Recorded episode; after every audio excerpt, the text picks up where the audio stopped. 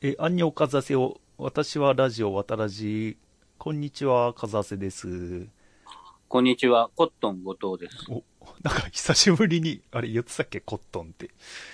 あの、ゆ最近言ってなかったなと思って、うん。で自分で聞いたときに、うん。こんにちは、後藤です、みたいな感じですごい早口でうん。言ってるよりか、うん。ゆっくり言った方がいいなって今一瞬思ったんですよ。おー、そうだね。で、そういえば僕、コットン後藤でやってたなと思いまして。毎回周知していかないとね。そうですね、まあ、やもはしりかしたら初めて聞く人もいるかもしれないね。マイナンバー制度ご存知ですかみたいなね。うんもう、だいぶ経ってますけどね、マイナンバー を。制度ができて。うん。なんか今度マイナ周、知マイナポイントで銀行と紐付けるとポイントもらえますって、なんかすげえ騙されてる感じがするんだけど。もう、あらゆることが、うん。あの、筒抜けになっちゃいますうね。ん。ね。でもポイント欲しいから、あんまり使ってない口座を紐付けようかなとか思ってんだけど。いいじゃないですか、それは。うん。じゃあ、とりあえず、今回は映画の話をしようかなと。今回はじゃなくて、まあ、今回もじゃない ですか。映画のこと。いや、映画の話なんて3回に1回ぐらいしかしないでしょ。 映画を愛してやまない男たちのポッドキャスト。まあ一応ね、大丈夫一応愛は映画系ポッドキャストの、あの、くくりに入るからね。いや、一応じゃなくてね、うん、完全にそうなんじゃないですか。完全に。まあ、じゃあ、その、最近見た、私が見たのから言っちゃおうか。お願いします。はい。うーんとね、マトリックス2、3を見ました。ふはい。うん。まあ、最近ね、うんそろそろ、もう、まだやってないですうよね。ーんとね、もうそろそろやるんだろうね、多分。で、まあ、新作が控えてるっていうことで、まあ、はい2、3って、まあ、む昔は、それこそ高校生、大学生の頃だったと思うんだけど、うん。大学生の頃か。まあ、見たん、見た時は、あの頃ってね、すごい純粋に映画楽しんでたなと思った。改めて見て。今、不純ですからうね。ん。な、なもんとうなく不さ、純物がもう入りまくって、世間のさ、反応とか気興にしちゃう行じゃん。収入とか、そう。あと、まあこれ、はいくら制作費がとか、あとあの、ちょっと時間資経っ本がどこかと時間経ってその評価とかもう固まってるじゃん。か。はい。で、基本評判悪いじゃん。2、3って。ああ、はい。うん。それは、マトリックスに限らず、いろいろな映画がってことですかじゃなくあーいて、や、マトリックスがそこマトリックスが。あはい。うんはいでも、見た頃はすごい楽しみにして見てたのよ。うん。まあ、毎回ね、話題にはなりますからうね。ん。で、やっぱり、こう、漫画家になりたいとか、なんかそういうふうに思ってたし、うんやっぱ。りそういう、マトリックスは何がすごいって、あの、この設定、何でもできちゃう設定を作ったのがすごいなと思ったのよ。見たときは。ああ、いや、そうですよね。うんそれはありますよね。やっぱり世界観はすごい、うん。とで、んでもない発想改だなめてやっぱと思います2、3見ると、うん。そこら辺の設定がなんか弱くなってるっていうか、うん。あの、現実世界の生き残りの戦いみたいになっちゃってんじゃん。あ、そうなんですよ。結局、あの、何でしたっけうん。あっちの、ザイオン。なんか、ボロボロの服着てる人たちがいっぱいいるところ、ザイオン。ザイ、ザイオン。うん。 そういう認識だと怒られるかな。いや、なんか、ああっちがもう本当の世界だっていう、もう、なんて言うんでしょうね。もう、きその基盤がもうしっかりできすぎちゃってて、うんあんまりその異世界感がない。うん、そうそうそう。だって結局ザイオンが現実じゃんってなっちゃう。で、唯一面白いのは、あの、昔からいるプログラムの、ちょっと異端、異端児的な奴ら。うん。あの、ふあの、あれ後藤は2と3どっちを見たんだっけ、最近。なんかベンチでおばさんが座ってる方です。両方とも座ってるような気がするんだよな。え、1の、あ、1と同じおばさんかどうかは覚えてないか。うーんとね、ね、あの、うあー、んあれあったあの、高速道路うんバトル。うんいや、ごめんなさい。正直テレビでやってて10分ぐらいしか見て ない。 そう。 2だと思うんだよな。2だと思いますうね。ん、あのね、その、双子みたいな敵とか、あの、壁通り抜けられる双子の敵が所属してる、あの、フランス人、みんなんかちょっと、フランス人マフィアみたいなグループ、うん。うんモニカ・ベルッチが、なんか、うん。いて、うあんそこは面白いのよ。で、なんで面白いかっつうと、やっぱりその、ワンの面白さがあそこにもあ、あそこにはあって、そのプログラムの中でも異端児がいて、うん。で、あのー高速道路のバトルとかも、ありえないことがいろいろ起こるんで、はい。あの、ちゃんとマトリックスっぽいんでね。うん。なるほどね。うんだけど、ザイオンの下りになったりすると、なんか、普通の SF アクション映画じゃねえかっていう。まあ、そうですよね。そこですね。で、あの、ネオとあのヒロインのうん恋愛に一切感情移入ができないね。うん、まあ、そううね。ん。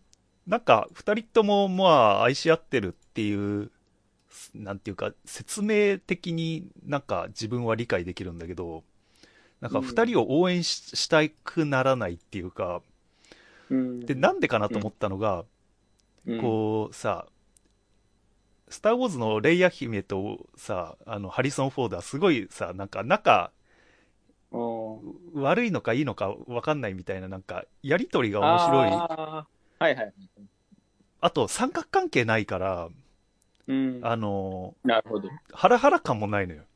この恋愛がどうなるのかって いう。だから、その肝のところがすごく感情移いやな入んかできなくて、あ面ー白マくなトいリんッだよクね。スの恋愛あんまりか気にしたことなかったけど、言われてみればそうですね。うん。だから、その、ちょこちょこ出てくるトレインマンとか、キー、キーメーカーだっけな、なんか、キーメーカーいいっすね。鍵めっちゃ持ってるやつとか、キーメーカー、どんなやつだと思ったら、もうそのままズバリ、本当の鍵屋だ。そうそうそう。あれ、日本人っぽいですけど。うん。ああいうのは面白いんだよね。だから、マトリックスの世界は面白いんだけど、現実世界に入っちゃうと、戻っちゃうと面白くない。だろうなあと、あれ、どうすかね、あの、敵が、あの、ミスター・ウィルソンでしたっけ何でしたっけスミミススター。スミスうん。あーミスター・アンダーソンか、あ それうはそうそう。ミスター・アンダーソンが敵の名前だと思っちゃうでしょ。なんか記憶がごちゃごちゃで。えースミスうん。エージやェっンぱトりスミス。敵、敵の、あのーフォルムが1個ってちょっと、あの、うんあらゆるクリーチャー系映画見てる僕らにとってはちょっと物足りないですよ。ああ。そっか。なんか、す俺はそれ見直したら、そこは新しかったのかなと思った。し、まあ、あんまり他に新しいもはあんまないかなと思った。ないはないですけど、それが面白いかどうか。 そうそうそう。面白いかって言われると。しかもね、俺ね、ずーっとおっさんと戦俺ってスるミ、スミスがなんでネオンに負けたか分かったね。見終わった後。そんなの、あの、ウォーヒャス兄弟のさじ加減じいやど、うぞ一応ね、理由はあって、3で予言者、あの、おばちゃん、役者変わっちゃうんだけど、予言し、あの、スミスってどんどん触った相手をさ、自分にできちゃうわけよ。ゃん。うーん。で、最後の方でよつい、ついに予言者も自分にしちゃうね。うんうん。で、それで、なんか周りのスミスが驚くのよ、なんか。うんうんあれ、なんか自分、自分化が成功したのに、で、なんかうん、元予言者のスミスが笑い始めて、どうやら、あの、この予言師、元予言者のスミスって特殊な存在らしくて、スミスの中でも。うんだから、ちょっとずば抜けて強いっぽいのよ。で、最後、後、あの、ススミスが横並びになったところで戦うんだけど、うん3の最後、雨の中でうん。多分、うんうんどうやら、あそこの中で戦ってるスミスは、予言者、元予言者っぽくて。でも、スミスって、並列が強みだったのよ。同じもんがいっぱいいる。だからうん、ネオと対決しなきゃよかったんだよね。うん。だから、もし特殊なスミスがいなければ、あのスミスの中の一人がネオと戦うってことはなかったと思うんだよ。寄ってたかってボコ、ボコボコにするみたいな。もし戦うとしても。はいというか、そもそも戦わなくてよかったね。ああ、はいはい。うん。だから、あれと、へせっかく並列化が売りのスミスなのに、特殊ななるほど一体ができちゃったのが失敗の原因うかなと。ん。あとあの、その、まあお、まあ、ネタバレだけど、ネオが最後、マトリックスに交渉を持ちかけて、うん要はマトリックスの中でもスミスがもう制御不能になってたよね。増えすぎちゃって。うんで、、はい。あのーそのスミス、このままだとマトリックスが崩壊するから人間を助ける代わりにスミスを俺が倒すと。うんっていう、ああいうなんか敵に、敵の敵に、敵と敵と敵があってなんか、こうす、なんつうの、三つどもえでこの交渉していくっていうのがすげえ面白いなと思った。うん。ちょっと今、そのスミスがク、あの、クローン、クローンじゃないですけど、いっぱいいるっていうイメージで思い出したんですけど、うん、今日朝、ニュース見てたら、うん、みな南アフリカでうん、新しいコロナのああ。株ができた。たって言ってて、それの名前知ってます何株だか。ああ、わかんないわ。オミクロン株って言うんですけど、おおすごいその名前のいい覚え方、ー。うんあ、の、思いついたんですけど、うん、尾身会長がうん。ミスター・スミスみたいにいっぱいいるって いう、尾身会長のオミクローン株。あ、なるほどね。オミクローンで覚えると覚えやすいですよ、ああみたいな確かに。うん。はい。うん。これからよく使う言葉になるかもしれない。そうだね。使う言葉になってたらなんかまた、 また嫌な、嫌な世の中になってるね。嫌な世の中ですね。うだって今日ね、外食行く人もいるわけですからね、うんうん。ちょっと落ち着いてきていて。そうだよ。もう俺なんかもう行きまくりだよ、も行きまくりう。行きまくりはい。うん。ま何あ、何食べてるんですか あ、最近は最。近はい。何料理食べてるいや、あの、ちょっと、いろいろ食べてるね。うん。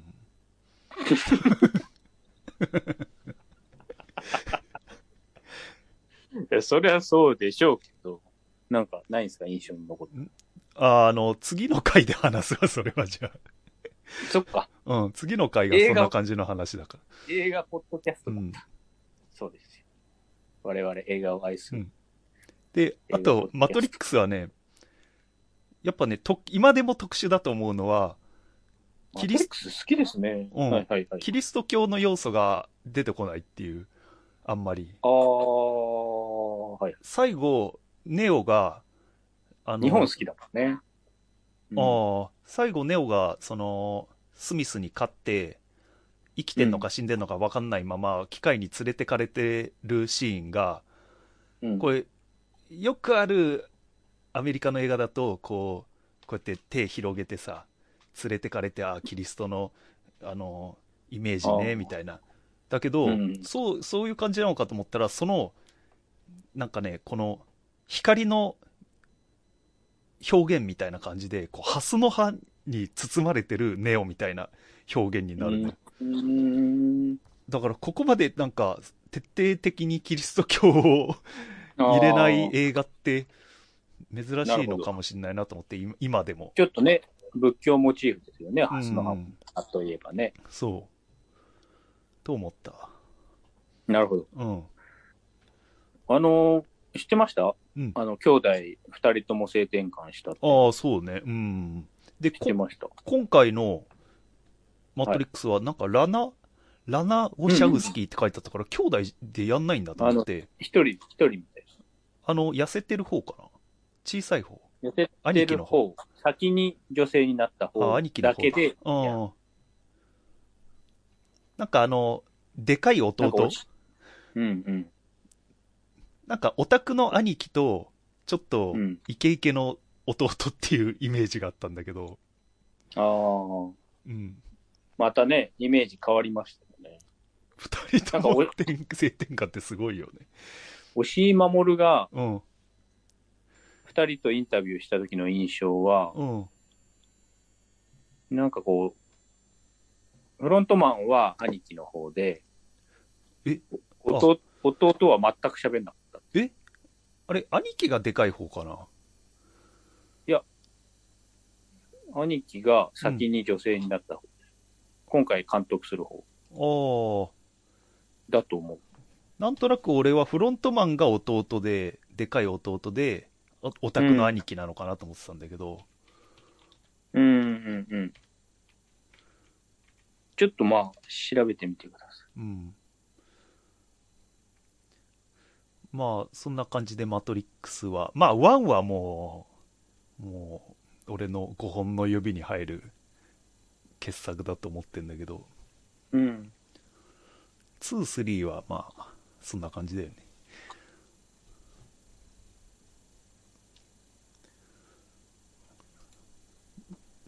じゃあ、なんかアニメ、最近見たアニメがあると、後藤くんが。それは、まあ、うん次でいいです。じゃあ、どんどん。じゃあ、とりあえずね、今回話す、他に話すのは、はい。あ、メインで話すのはソフィーの選択、滋賀県さんが、ちょっと志賀さん。リクエストをくれた違がない研究者のしがない研者。究者の滋賀県さん。じゃあ、それ、あれだよね、あの、メインから喋った方がいいっていう噂もあるんだけど、そうです。まあね。ううんん、じゃあ、そうしましょうよ。うん、じゃあ、ソフィーの選択。とりあえずね、あの、俺ははい、序盤すごくだるくて、 うん。あの、すっごい見終わるのに時間かわかっかた。るのに、僕も。うん。あれね、うん、序盤ね、しんどいんすよ。うん、なんかよくわかんないんで、そうそ説う。明ないんですけど、だんだんその後半、それが、うん、あの、前半の違和感が回収されていくっていう。そうそうそうそう。 ちょっと珍しい映画でしたよね。なんなか、んか前半気持ち悪い感じでなんかモヤモヤしながら見るんですけど、なこれなん、何の映画なんだまあ、みたいなと感じとりあえず南部からあのーブルックリンニューヨークのに引っ越してきた若い小説家志望の主人公がこれがですね、うんなんと、うんアリー・マイ・ラブのジョンなんですよ。えジョンってどれだっけあの、ポキプシっていう、うんえっと、法律事務所を共同経営している、リチャードと二人で共同経営しているジョン・ケージ。あのチンコが挟まっちゃったチンコが挟まっちゃったとこしかもう覚えてないんだけどああ、そうかも、そうかも。そういう、なんかありましたね、それね。俺あのえ最初の出だしの10分ぐらいそんなシーンじゃなかったっけソフィーあ違う違う違うえっ、とえ何にく、ま、何に首ったけっつった今それメリーにえメリーに首ったけじゃなくて僕が言ってんのは、ん僕が言ってんのはアリー・マイ・ラブっていう。あ、アリー昔マイラブか。あの、ハリソン・フォードと結婚したキャリスタあーはいフはいはいはいロックハートのやつですよああ、そうなんだ。 全然俺わかんねえわ。ですよ。じゃあ一応、うその後も出てる人なんだ。スティンゴ。スティンゴはうん出てると思います。あーピーター・マクニールっていう人でしたう。ん。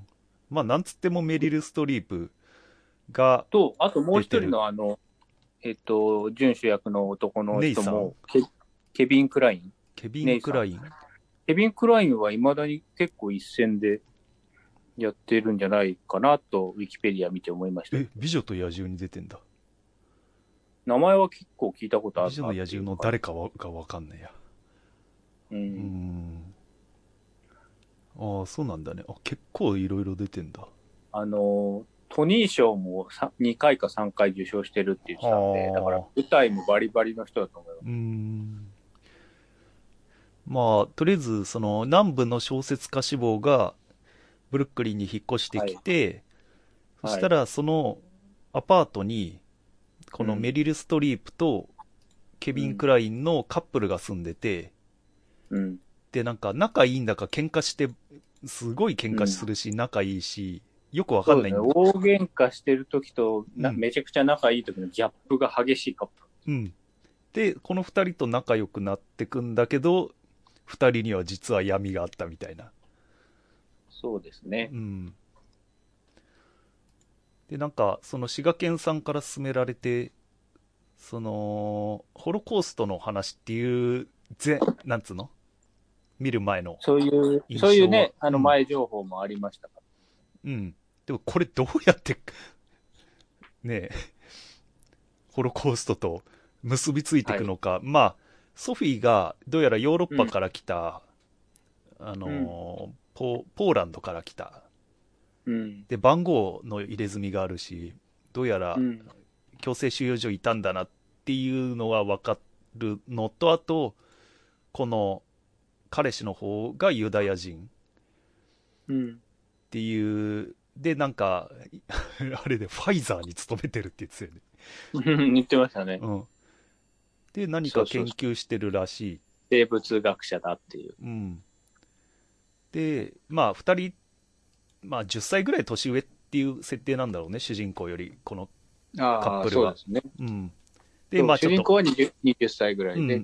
で大人の2人と仲良くなって、やっぱりメリル・ストリープが俺美人、若くて美人っていう概念が初め理解できなく てメリル・ストリープってもう俺がし映画見始めた時からおばちゃん演技派おばちゃんっていううん印象しかなかったまあまあそうねうん。から絶世の美女役です。そうそうそうそう。うんで、後で見てみるでともなん、ディアハンター出てたんだと思って、俺、はいディアハンターとこの映画がすげえ似てるなと思ったんだよ。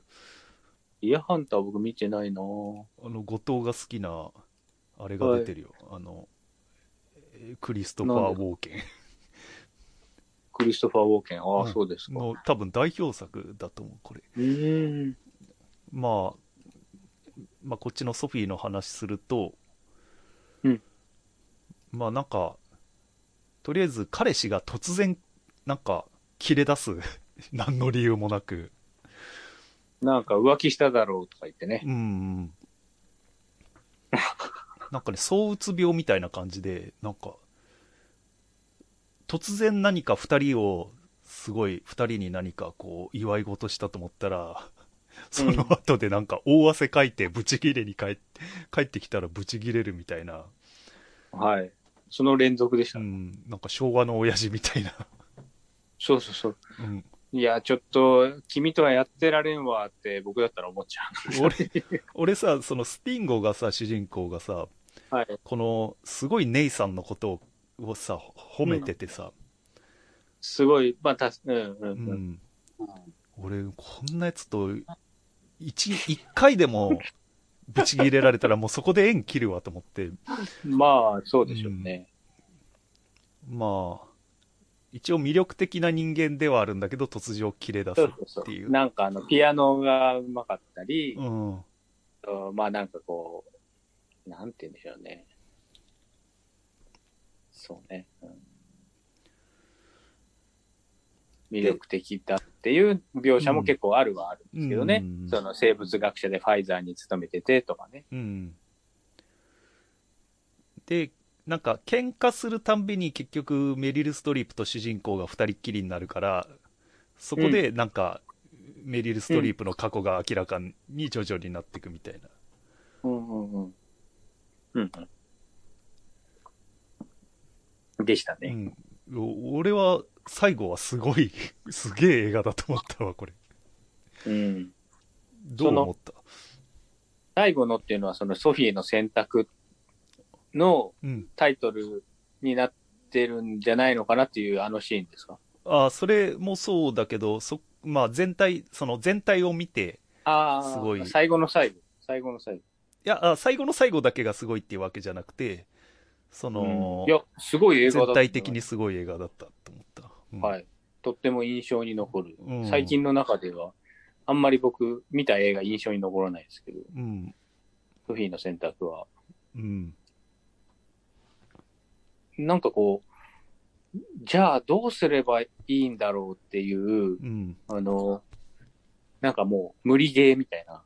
その 俺無今理日ゲー突きつけられてるっていう。俺なんか見終わった後になんでこのユダヤ人はあのホロコーストに連れてかれる時に圧倒的にドイツ人の兵士の方が数少ないのよまあ、少なくとも映像に、この映画の映像に映ってる分にはね、実際どうだったのか知らないけど、ああ。なんでこんなに少ないドイツ人相手にいいダクダクとついてって殺されるのかなって思って、うん。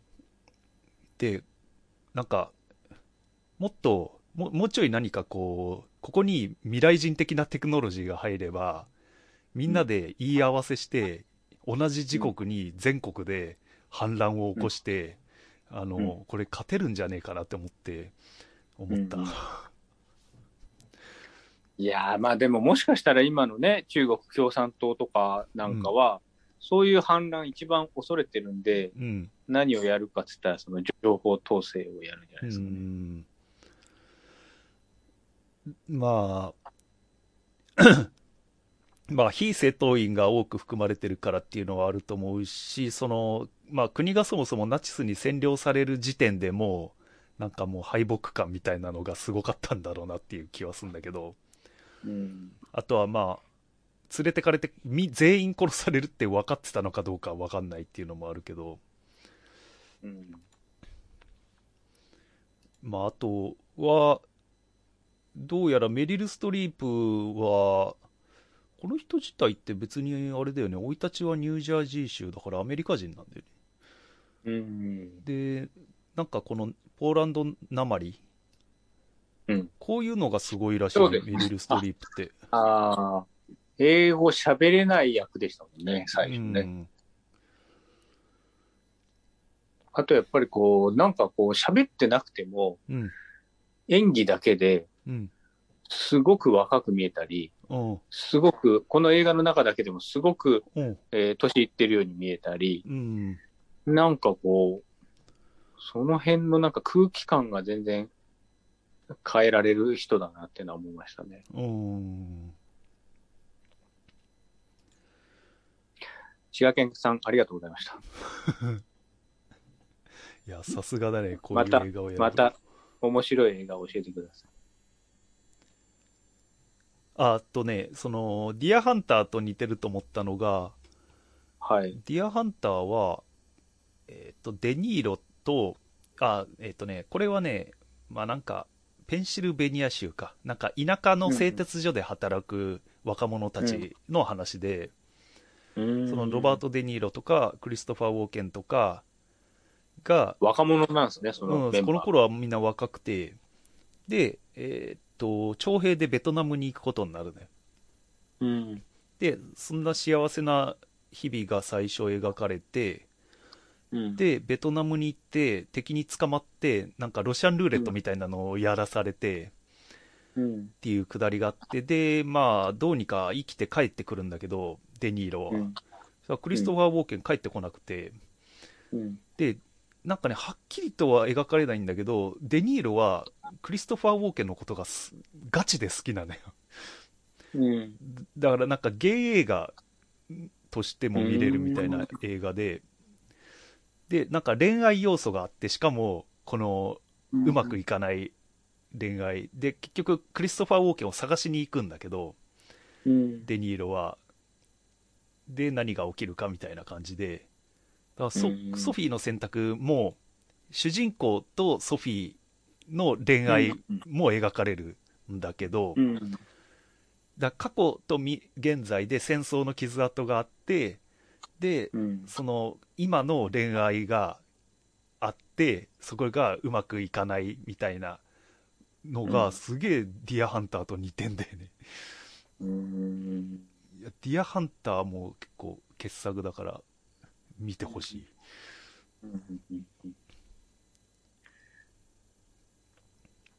まあ、本当にこんなに綺麗な三角関係うんの映画っていう感じしますけども、そのもうほぼだって3人しか出てないですからね、そうだねソフィーの選択に関して言えば、しうんあの役者3人ですよね。うん舞台だったのかななんかあ小説だって小説うん、小説なんですよね。うん、上下感もあるねうんちょっと小説読むほどうん気はちょっとわかんないけど、うんもうちょっと小説だったら、その、ソフィーの、うんなんて言うんでしょう、あの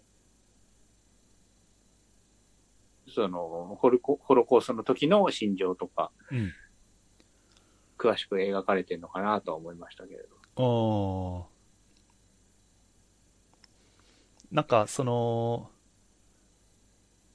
えっと、よくあの、あれの時に、あの、大学の授業でよくやった、あの、市民敬遠の時にやってた、なんかこう、なんか誰かの噂で話してくみたいな。あ、でも今回の場合は自分語りか。うんだから自、分語りだからあれ信用できない系かなと思ったね、最初。うん。あの、じ自分が自分語りするときってさ、要は嘘かもしんないじゃん。ススティンゴの語えり。いやいや、あじゃの、ソフィー。ああ、ソフィーのね、うんはい。したらちょっとその要素もあったなと。あ、そうですね。途中でね、うんこれ本当の話なのかなっていうのは、なんか確かに少し思いました結、局、ソフィーは、一番言いたくない部分は嘘ついてたんでね、最初の方だと。あー、でしたっけうん結婚そしてうそうたとか、そういういや、うんあのー自分の子供に関する部分。あー一番最後の言いたくなかった部分っていうのは最初の語りの時は、うん、ちょっとごまかしてたんでね。うんうんうん。なるほど。ああとね、うまいなと思ったのが、あの、スティンゴがソフィーを探しに行った時に、途中で2人でいなくなっちゃって、カップルで。うんうん。で、なんかブルブルックリン大学かなんかに行くんでね。はいはい。あれ、ソフィーはななんであそこに、大学に何か関係があったのか、もう、 序ソフ盤、ィーの、ソフィーの友達が、あ、そそこっか、の大学にあ、そうだ。いて、そのなんか友達のうん。指導教教員かなんかに。ああ、そういうことか。行ったんですね。したら、その教員が、ソフィーの父親、実はポーランドで大学教授だったっていう。うん。で、ゴリゴリの、ゆ、あの、反ユダヤ主主義を唱えてた。あ、これオチだ。う んすごいオチ言っちゃったな。で、でもあれもなんかう、ん。少しミスリードですよね。ああ、なそんうかか。うんうん。そうあれがあっうんだから、うん。あれ、ソフィーって、うんなんか、僕らが思ってたよりも、めちゃくちゃ悪い人なのかもしれあなあ、いって、確かに。ちうょっん。とそうだ思ね。って、うん。どこまでうん。少少年が曲がった人間なんだろうって、あまず思っちゃあ、う、ああそうだね。。確かに。でもそうじゃなかったっていうのは最後あるという。で、そのさ、ブルックリン大学のさ、教授うん。にスティンゴがそのあその教授が実はポーランドにいた時にあのそのソフィーの父親の娘だからうんソフィーを見たことあるよって言うんでね、で、うんうんスティンゴがじゃあそのソフィーのお父さんのえーっと授業をあなたは受けてたんですかって聞いた時にちょっと目が泳いで、ううなんかちょっ、と聞いただけだみたいなこと言ってて。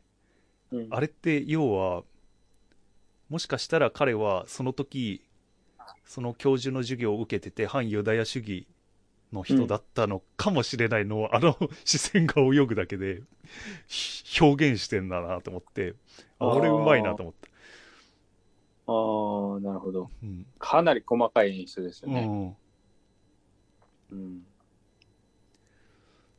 いや、なんか、すごい、これ作った人はものすごい勢力を傾けてこれを作ったなっていうことはすごく見終わった後に思いました。あーなんかこう、うんうん。随分エネルギーのあるうん。時代とかも思う思いましたけれども。うん。僕、ツタヤで書いたんですけど、うん。あの、DVD に2016って書いてあったんですよ。うん。あ、ちょっと前の映画かなと思って見始めたら、うん1980年代の映画だったっていう。その2016って何だったんだろう。多分、あの、リリ、リリースされた年じゃないかなあー。 DVD になんか後からなったのかなとか、うん。後になって思いましたね。もう監督ってうん、結構名作撮って、なんかウィキペディアで見たら、え、デビルペリカン文章そうそうそうあーこういう人なんだ。かなり90年え代、の大話統題領作の陰謀えーそういう人なんだ。全然知らなかった。サンセット結構あれ踊でりすよ制ね作って。 すごいね、これ。なんか、ハリウッドの歴史じゃん、もうこの 人。アラバマ物語制作とか。すげえ。はあ、こういう人なんだね。まあ、ユダヤ人、ポはいーランド系ユダヤ人だから、もうまんまじゃん。うん。じゃあもう本当にすべて、なんて言うんだろう。この映画は絶対に作らなきゃいけないってうん。思って作ってるそうだね印象を受けましたけどね。確かにまああの俺の何度も言う言う言ってるあの10年残んないと10年蔦屋に残る映画しか見ないって言ってた人がまあこれは82年だから何年残ってんね40年残ってんのかうんまあ40年前、ツタヤないと思いますけ ども、 40年残ってるだけはあるなと思って、そうですね。ううんん、やっぱりまあ、そういうものっていうのはね、し真剣に作ったかどうかっていうのが伝わるもんですね、40年後うんも。そうだねうんじゃあお次はあとはなんか映画、なんか言ってませんでしたっけあとはね、えーっとね、あ、アクアも。アクアマン。アクアマン、まあ、なんかアマゾンでもなんとなく見たら、やっぱうん超面白いわ。好きだよね、アクアもね。ヒヒーロー映画の中でやっぱね、一番面白いと思う、アクアマン。一番好きなんですねう。ん。じゃあちょっとまた分析してくださいよ、どこが自分は惹かれるのかっていうところをうーん、なんだろうね。もう、まあ、映像がすごいって根いうの源が、的なこと。根源的な面白さはね、なんだろうな。うーん。いや、なんかこう、僕の中でく、暗さがないのがいいのかもしれない。あー好きな僕、あの、ヒーロー映画は、うん。弱そうなやつが強くなるのが好きなんですよ。あああの、スパイダーマンとかみたういんなうん感じうで。ん。アクアマンってもう見るからにうん地上で一番強そうじゃない、そうそうそう。そこがいまいち乗れないっていうか、なんかね、アクアマンはね、一番のいじめっ子が一番、あの、強い。 いじめっ子じゃないんだけど。アクアマンは肉体的にはもうこれ以上強くなりようないから、精神が成長するんだよね、どっちかっつうと。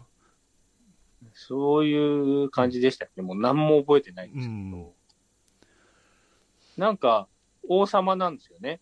海の。えーっとね、海の王様、あ王、王人妃間、としてそうそうそう、育てられた。王妃に、が何か権力闘争か何かで地上に逃げてきて、うんで、人間と、えっ、と、二人で作った、だからなんか、よくこういう系で出てくる、ハーハーフみたいな、二つの世界を結ぶうんみたいな。大の大冒険みたいな。あ、そうなんだ。大みたいな。うん、 そうですよ。だい俺、ドラゴンの騎士と人間のハーフじゃないですか、大の大えドラゴン、半分ドラゴンなのあれ。冒険。違いますよ。ドラゴンの騎士っていうのは、うん。えっと、あの、魔族とうん。人間とうん。ドラゴンのうん。神が昔いたんですよ。おうそれで、間で協議して、その三、三つの要素を兼ね備えた究極の戦士をおう。うん。作る。それで、うんその三つの、うんどこか悪いことを誰かが企んだりしたら、うんそのドラゴンの騎士が、その、えー種族をもう殲滅させるためにうん存在する、うんあの存在なんですよ、そのへえ。ドラゴン騎士は。うん。そんなことも知 らず、よく生きてられますね。俺、ドラクエやったことないし。じゃあ三段活用言えないんですか三段活用なんかバモラみたいなやつメラ、メラミ、メラゾーマとか。うん、全然わかんない。えーギラ、ベギラマ、ベギラゴンとか言えないんですうんか、。大丈夫っすか 大丈 え夫。だから、俺んち、俺んち、クラスで俺んちしかファミコンなかったから。うちもなかったですけど、うんもう憧れが強すぎて、うん。あ中学生くらいの時に買ってもらいました。あ。その頃にはもう誰もやってなかったでしょ。やってないことなかったけど、きあの、5から始めたんで基礎知識がない。ああ。だから、あの、大の大冒険を読んで追いつこうとして る必死 だな、も必死っていうか面白かったですからうね。うん。マジっすかじゃあ、クロコダインとか、あの、リュウマジンとか。クロコダインガムとか知らなはい知ってる。クロコダイン知ってる。うん。なんか漫画として、ドラクエ関係なく漫画として知ってる。ああ、なるほど。うん。まあ、アクアマンはね、何度見てもね、あの、ニコール・キットマンが母親なんだけど、はい。母親が実は生きていたっていうのがわかるシーンがあるんだよ。はい。で、そこのシーンだけ、すごくセットっぽいんだよね。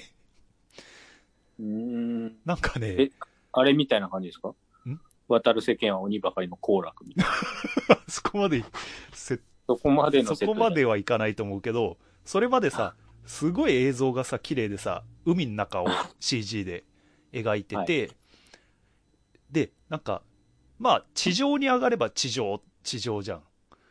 うんいいんだけど、なんかね、すごく深海の秘境みたいなところをセットでやってんだけど、すごいセットセットシーンで、へえ。そこがね、何度見ても気になる。じゃあ、そこ、そのシーンがあるってことは面白くないってことですね。うん、いや、でもなんか、完璧すぎても、あんま、多分俺のハートに引っかからないから、ビ見るたんびになんか、セットっぽいなって思う。ドゥニ、ドゥニ・ビルヌーブの映画。ドゥニ・ビルヌーブだっったら絶対に許さないと思う。た。 その、そのセットう感。ん、そうそう。いや、これもう、なしなしなしなしでうんすね。 おかし俺いだがろ、、俺が今まで笑われてもいいと思ってんのかっつって、バーンっつって。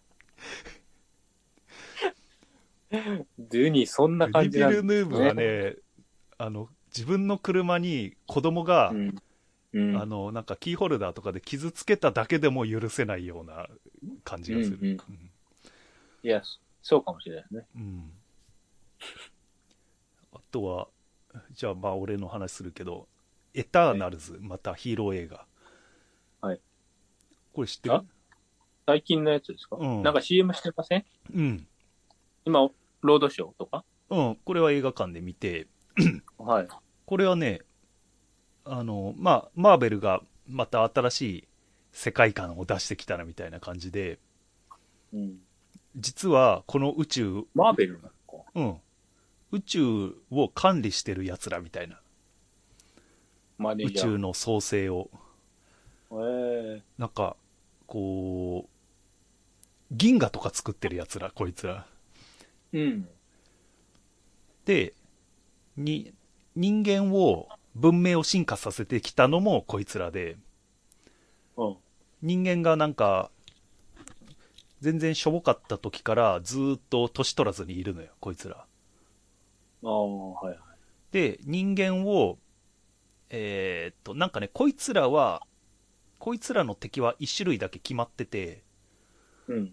なんか名前忘れちゃったけど、なんか野獣みたいな奴らがいて、そいつらとしか戦わないのよ、こいつら。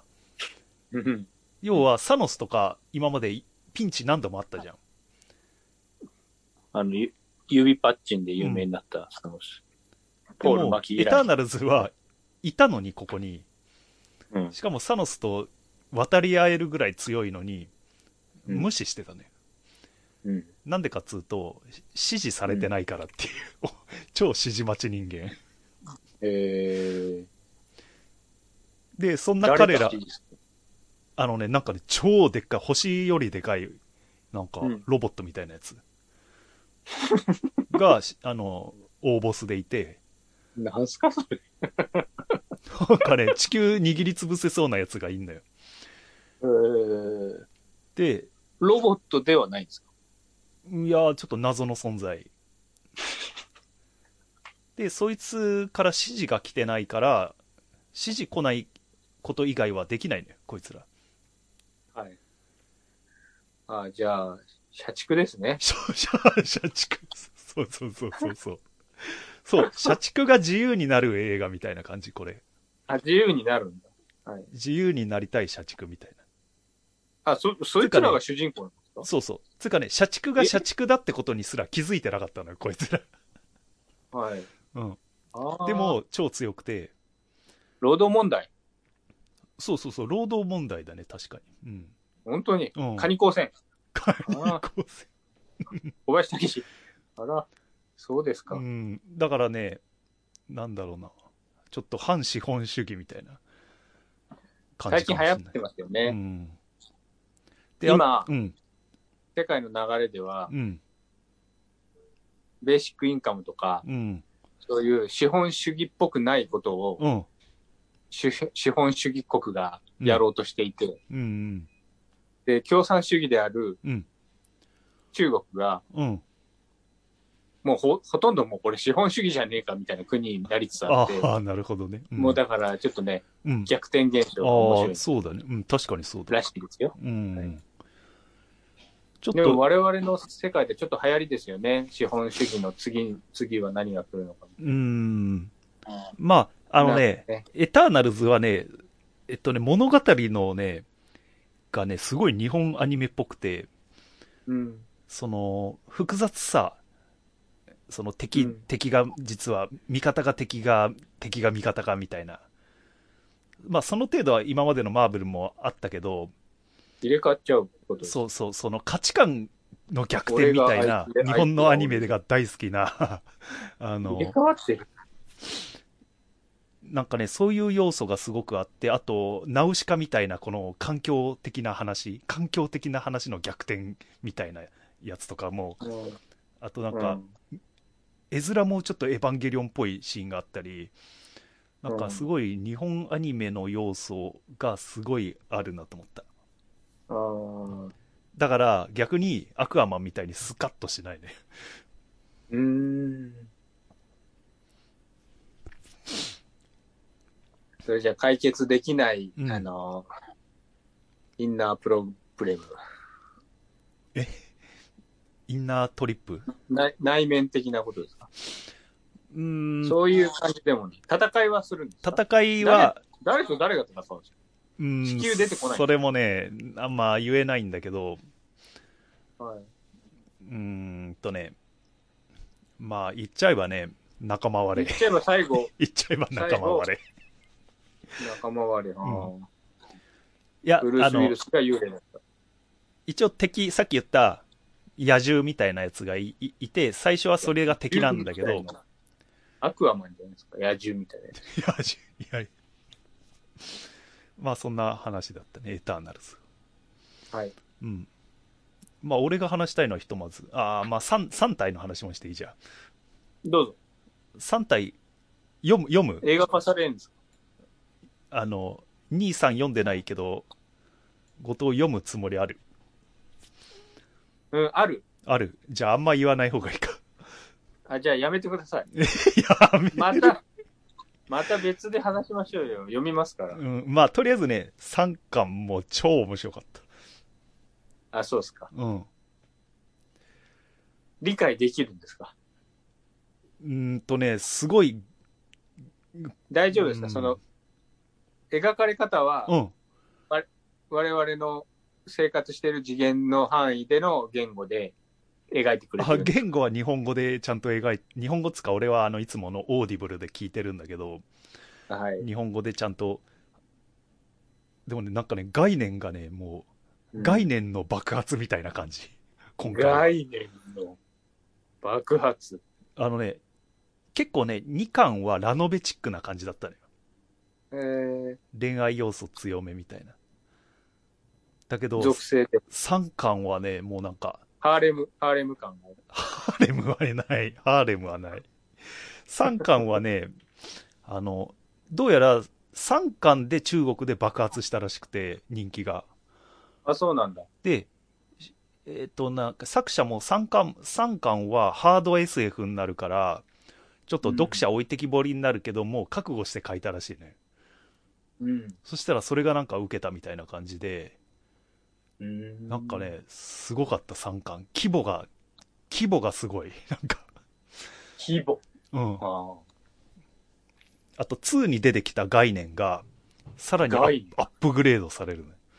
あ。あ暗黒森林っていう概念が出てくんだけど、まあ、2巻のタイトルになってる、2巻のタイトル、うん黒暗森林なんだけど、なぜか参加になると暗黒森林っていう言葉になってて、そこ謎だったんだけど、うんそのね、暗黒森林っていう概念を知ってからね、俺宇宙人とかね、うんあの、宇宙人やばいとしかもう思わなくな った。なんか今日さ、国立天文台で宇宙人、なんか勤めてる人に宇宙人はいると思いますかとか言って聞いてて、うんなんかみんな、なんかいると嬉しいうん。いると悲しいし、ちょっと行ってくれた方が嬉しいからいてほしいみたいなこと言ってんだけど、俺、うん暗黒森林概念を知ってから、は。もう、そんなこと言ってたら、あの、とんでもないことになるぞと思って、宇宙人。宇宙人いたら、うんうん。なんかね、宇宙社会学っていうのが出てくんだよ。 はい。もうね、宇宙社会学はね、マジ怖い。あ、そうですか、としか言えないんですけども、うんまあ面白そうですよね。なんかね、とりあえず、そ、そこら辺がなんかね、その、書評によると、ちょっと中国の今の、この、うん。誰がどこからこう自分の行いをなんかうん。共産党にチクられるかみたいなうん。どこどこから誰が見てるかわかんないみたいなところがちょっともしかするとえなんつうのその概念とつながるんじゃないかみたいなでもそのあまりに露骨だとうん、その政府からだんなんか消され 消されるつうか行方不明になっちゃう 人もうんね、批判的な人はいる中で、もうなんか、この作者は国宝扱いらしくて、中国では。えーうん。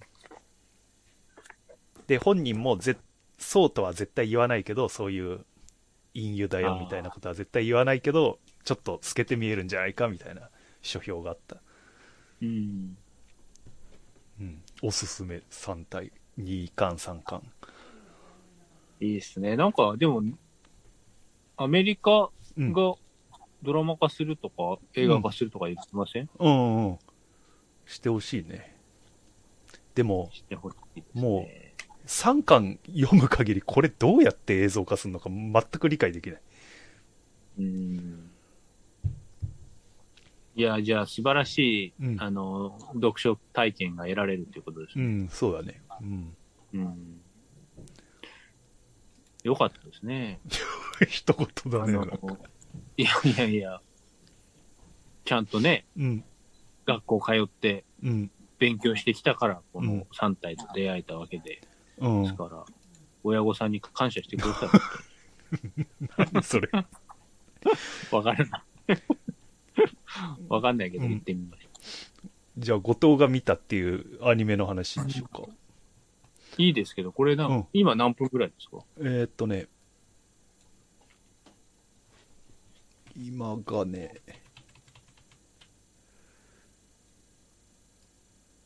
54分。じゃあ、一回こうできろうか。はい。うんじゃあ、そうしましょうか。うんじゃあ次の話は、後藤が見たアニメの、何を見たって言った王様ランキングでーす。と、あとは、俺の山形旅行とか、リスナーのホアリーさんと、佃島散策とか、うんあと、リンプビズキットの新作の話とかをしようかなと。じゃあ、そうしましょう。